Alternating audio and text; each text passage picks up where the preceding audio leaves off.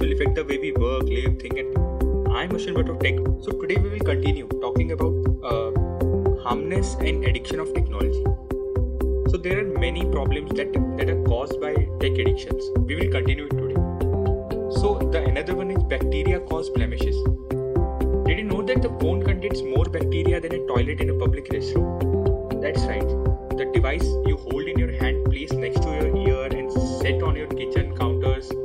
just swimming with gross stuff. Why?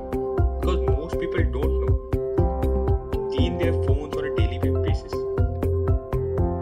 We take our phones to the bathroom, set them down on a public surface and touch them after touching other unclean surfaces. The average cell phone contains traces of the cold and flu viruses.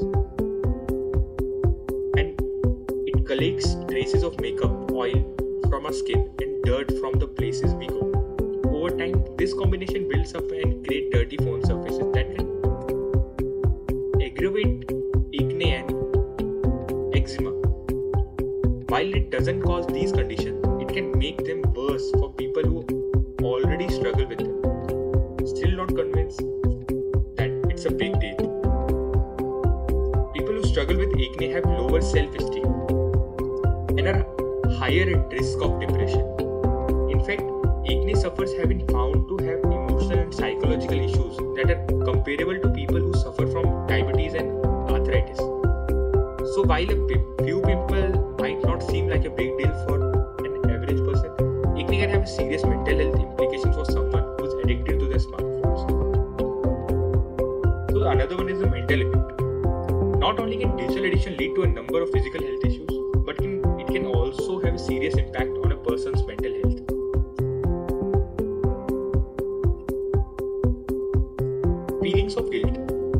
Person develops a digital addiction, they will often experience deep and intense feeling of guilt, which is a feeling that a person has failed with an obligation or done something wrong. As the digital addiction progresses, they may forget dinner with a friend, miss a child's school play, fail to turn in a report at work, or even miss their anniversary. Depending on the specific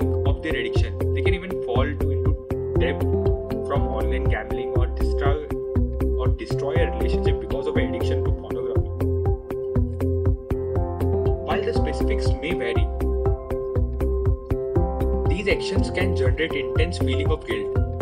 After all, the person has let someone down, failed to accomplish a goal, or in extreme cases, hurt someone else. It is inevitable that they will have feelings of guilt over those outcomes even if they don't show it. They likely feel bad that they are hurting the people they love.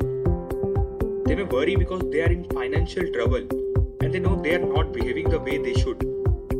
Someone with a digital addiction are most likely won't admit the feel guilty about it because then they did be admitting that they have a problem. As with any kind of addiction, they want everyone to believe they have it under control, even, even if they don't have it. Admit it. However, the guilt is most likely present in some form. The danger comes over time. As a person continues to feel guilty, they can eventually fall into depression because they don't want to admit that they have a problem.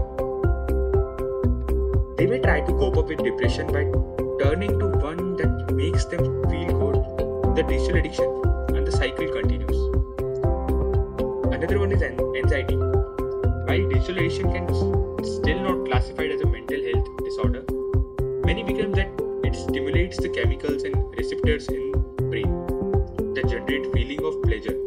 The more a person uses a smartphone the internet, the more they seek out feeling of pleasure they get from their online activities. The process will spur time to spend more time on their phone, online activities to replicate the high they have experienced in the past. Earlier we mentioned that phantom phone notification can lead to anxiety because person frequently imagine that they hear their phone.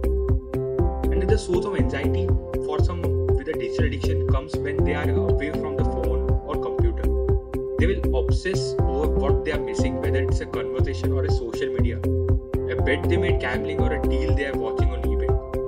Not only does digital addiction result in anxiety from what a person is missing, but it, it can also cause anxiety because, because of something called semi-tasking. In today's world, many people use their devices in conjunction with other activities. They text a friend while folding laundry. They surf the web while they are eating check football scores while they are for a, out for a meeting to start.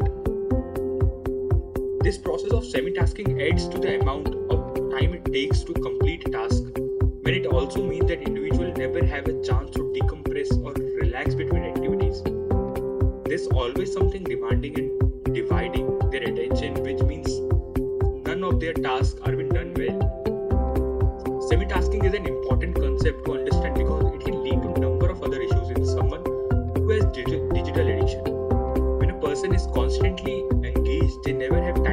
and recharge. They never, they never unplug or step back from their daily life because they are constantly being bombarded with the online activities. Another one is depression. While anxiety and depression are often discussed uh, simultaneously, simultaneously, they're two very different conditions. A person struggling, a person struggling with anxiety will experience feeling of restlessness, worry, irritability, and tension. Depression will will experience low moods, lack of interest in normal activities, fatigue, and feeling of worthlessness. For a person and di- for a person with a digital addiction, both anxiety and depression are often intertwined with their addiction.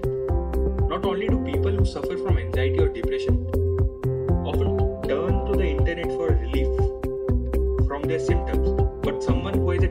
is a higher at risk of developing anxiety or depression. Anxiety stems uh, from the constant demands of the online world. The allure of the digital world is more than someone who is addicted to it can stand. Depression, on the other hand, can happen when a person does not get the high they normally experience from their online activities. In fact, digital addiction can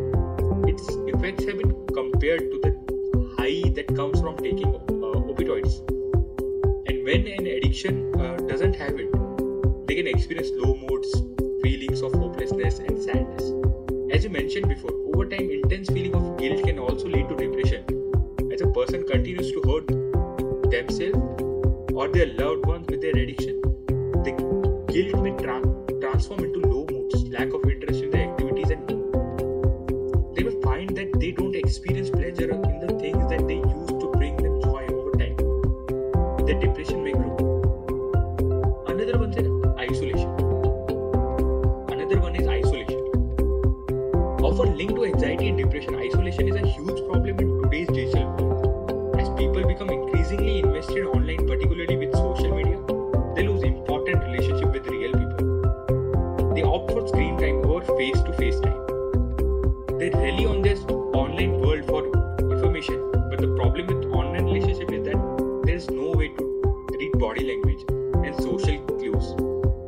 present in face-to-face interaction.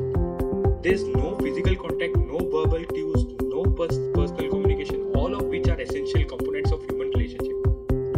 But not only does digital technology cuts out some essential aspects of human interaction when two, when two people communicate by text or social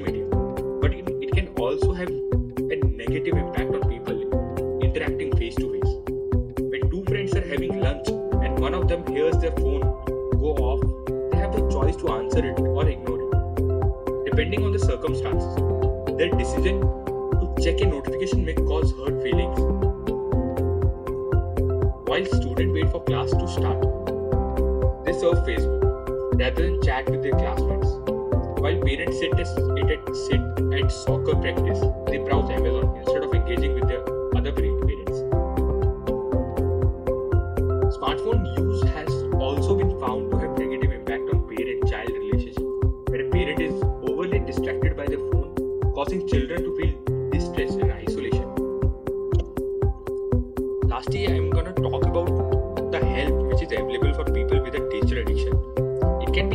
write off a digital addiction. After all, everyone spends a lot, lot of time uh, on the internet these days, right? But if someone who love is displaying signs that are addicted to some form of digital technology, they need help. Finding a reputable addiction counselor or uh, addiction recovery center with experience in uh, treating digital addiction is the first step to help someone with a digital addiction. So these were some uh, facts, or we can say reality of uh, tech addictions. I hope you like today's podcast, and if you really like today's podcast, give this podcast a thumbs up and share it with your friends and family who are more into their mobiles, laptop, and, and are completely into technology to let them know how it's affecting the way of thinking. Thank you for tuning into Let's Talk Tech, a monthly podcast by TechPress.